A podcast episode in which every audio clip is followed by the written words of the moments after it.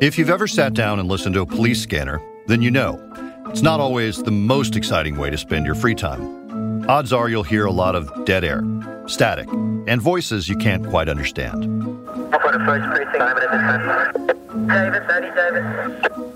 Even when there is a flurry of activity, what's actually going on can still be pretty tough to figure out.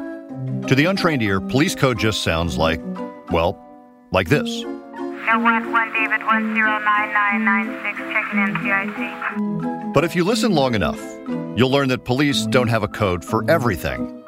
For example, anyone tuned into the Houston police scanner on the evening of Sunday, May 9th, 2021, would have heard this question Besides the tiger. Does he have the tiger?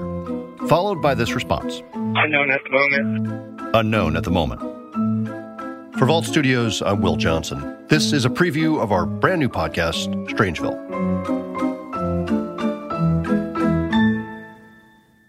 Okay, I'm trying to remember. What exactly is today's episode supposed to be about? This is about a tiger. Ah, right, right. A tiger. You're probably wondering what led to this strange back and forth on the Houston police scanner. Well, it started when residents of a neighborhood in West Houston got an alert on their phones from one of those neighborhood watch apps, where users report what they see going on in their communities. The alert said there was a tiger on the loose. Give me that. Give me my phone. Get back, Junior, porque, you know? It's someone's pet. This is from a video sent to local news station KHOU by some of their viewers, a West Houston family who got that bizarre phone notification and drove over to see what was going on, if there really was a tiger on the loose. Spoiler alert, there was. A tiger in my neighborhood.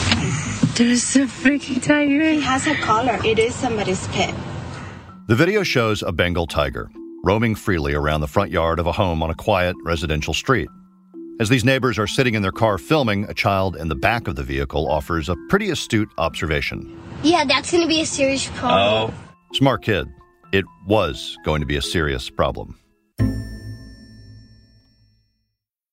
I'm Adam Bennett, and I'm a multi skilled journalist at KHOU, and I've been here for a little bit more than six years. When Adam Bennett woke up on that Sunday morning, I'm going to go out on a limb and guess he didn't expect he'd end up covering a loose tiger all week. So, this is May 9th. It's a Sunday, it's Mother's Day. It's about 8 o'clock that evening. And this is in the Fleetwood neighborhood of West Houston, right? So, if you can picture it, it's just an upscale neighborhood, a lot of young families, great schools nearby, parks, hike and bike trails, lots of people out walking their, their kids, their dogs. And about 8 o'clock, there's a man named Jose Ramos who lives on Ivy Wall Drive.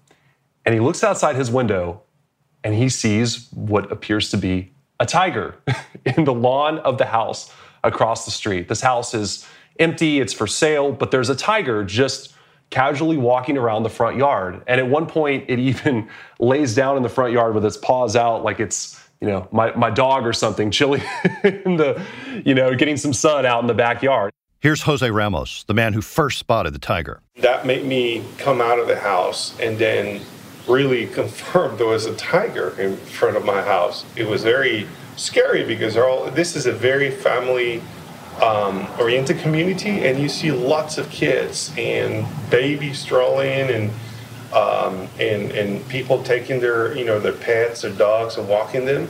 So again, the, the first thing I thought, you know, was just to alert the community. and he like everybody that sees this animal can't believe his eyes so he takes a picture of the tiger.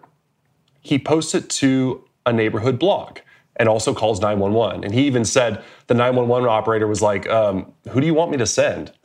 How do i handle this situation? As Jose is on the phone with 911, neighbors who saw the post start showing up, wanting to see the tiger for themselves. Among them is an off duty sheriff's deputy. he doesn't know what to think of this either but he's like you know what? Let me go over and just see what this is see if this is legit sure enough he finds out that it is. So he works to kind of create a perimeter clear the street make sure everybody's a safe distance back. And at that point the tiger it's kind of walking around and it starts walking towards him not even in his own words not in a super aggressive manner. He says that's one of the reasons he didn't feel the need to shoot it though he did have his gun his gun with him. But it starts, I would say it probably got within 15 feet of him. The tiger looked like it was not uh, super aggressive. It did stalk me across the road, but it did not look super aggressive. The last thing I wanted to do was shoot that tiger. So, um, and again, I think that's why it was easier for me to have more control of my weapon. It, the, the tiger was, it didn't seem super aggressive. And meanwhile, you see a couple of other neighbors. They're out, they're taking cell phone videos. They're also in disbelief. He's about to attack. Dude brought a gun. Ooh, he better go. Oh, look. Don't kill him. And as that tiger is moving towards him and he has his gun drawn, a man, a young man, comes running out of a house nearby. He's got a white t shirt on, looks like gray pants. He's saying, Don't kill him, don't kill him. And this sheriff's deputy claims that the man said it was his tiger. And the deputy's saying, Take that tiger back inside, take him inside. And the guy goes, I will, I will. And you see him run up to the tiger, the guy in the white shirt, kiss it on the forehead, and then kind of corral it back inside. The deputy then says about five minutes later, this same guy who brought the tiger inside brings it out to a white SUV, puts it in that vehicle, and the deputy says he was trying to keep the guy on the scene. Just, you know, he said he identified himself as law enforcement. Hey, man, you need to stay here. But he says the guy peeled out, his words, peeled out across his neighbor's yard and took off right as a police car was pulling up with its overheads on. The cops try to follow the white SUV, but can't quite keep up. They ended up losing sight of the car, the SUV, and thus began the Tiger saga that would captivate us all that week. Here's a question you might be asking yourself Can anyone just own a tiger? Turns out that's a surprisingly complicated question, at least in Texas. Basically, there's no real statewide regulation banning tiger ownership. It really varies county to county. In parts of Harris County, where Houston is located, you can own a tiger lawfully. But in the city of Houston itself, not so much. So in Houston, like a lot of large cities in Texas, it is not legal to own a tiger, with some very few exceptions. For example, if you're an accredited zoo, but your average person, they are not allowed to have a tiger within Houston city limits. It's a Class C misdemeanor, which is like a traffic ticket here. So maximum of $500 fine, no jail time. Uh, so not not super super strict. Again, the home where this tiger was spotted is in city limits. So, no, there wasn't supposed to be a tiger there.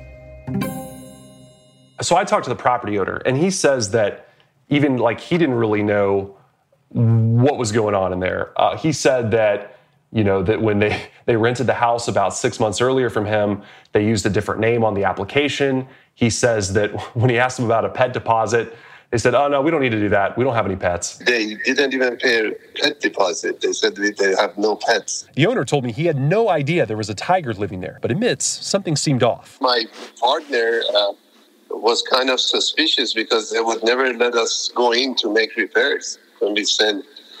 And and he was actually last week asked me, they're kind of suspicious that we need to do something to get into the house. And I'm glad we didn't. so I don't think anybody really knew what was going on inside that house. Good morning. I'm Commander Ron Borza, Houston Police Department, Major Offenders Division. Uh, the next morning, Houston police hold a press conference, as if to confirm to the public that this wasn't all just some bizarre dream.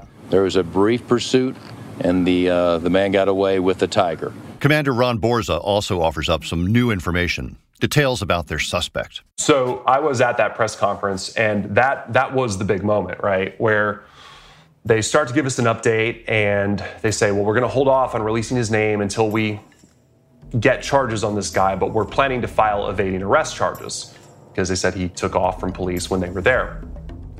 And they start telling us about the suspect, and they say, you just kind of casually mention, yeah, and he was out on bond for another crime. We are actively looking for him today.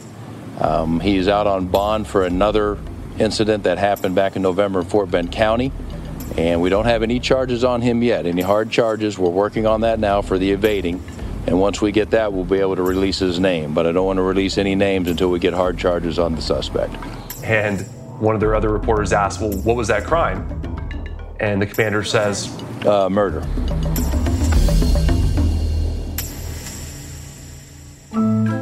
We hope you've enjoyed this preview of our brand new podcast series, Strangeville.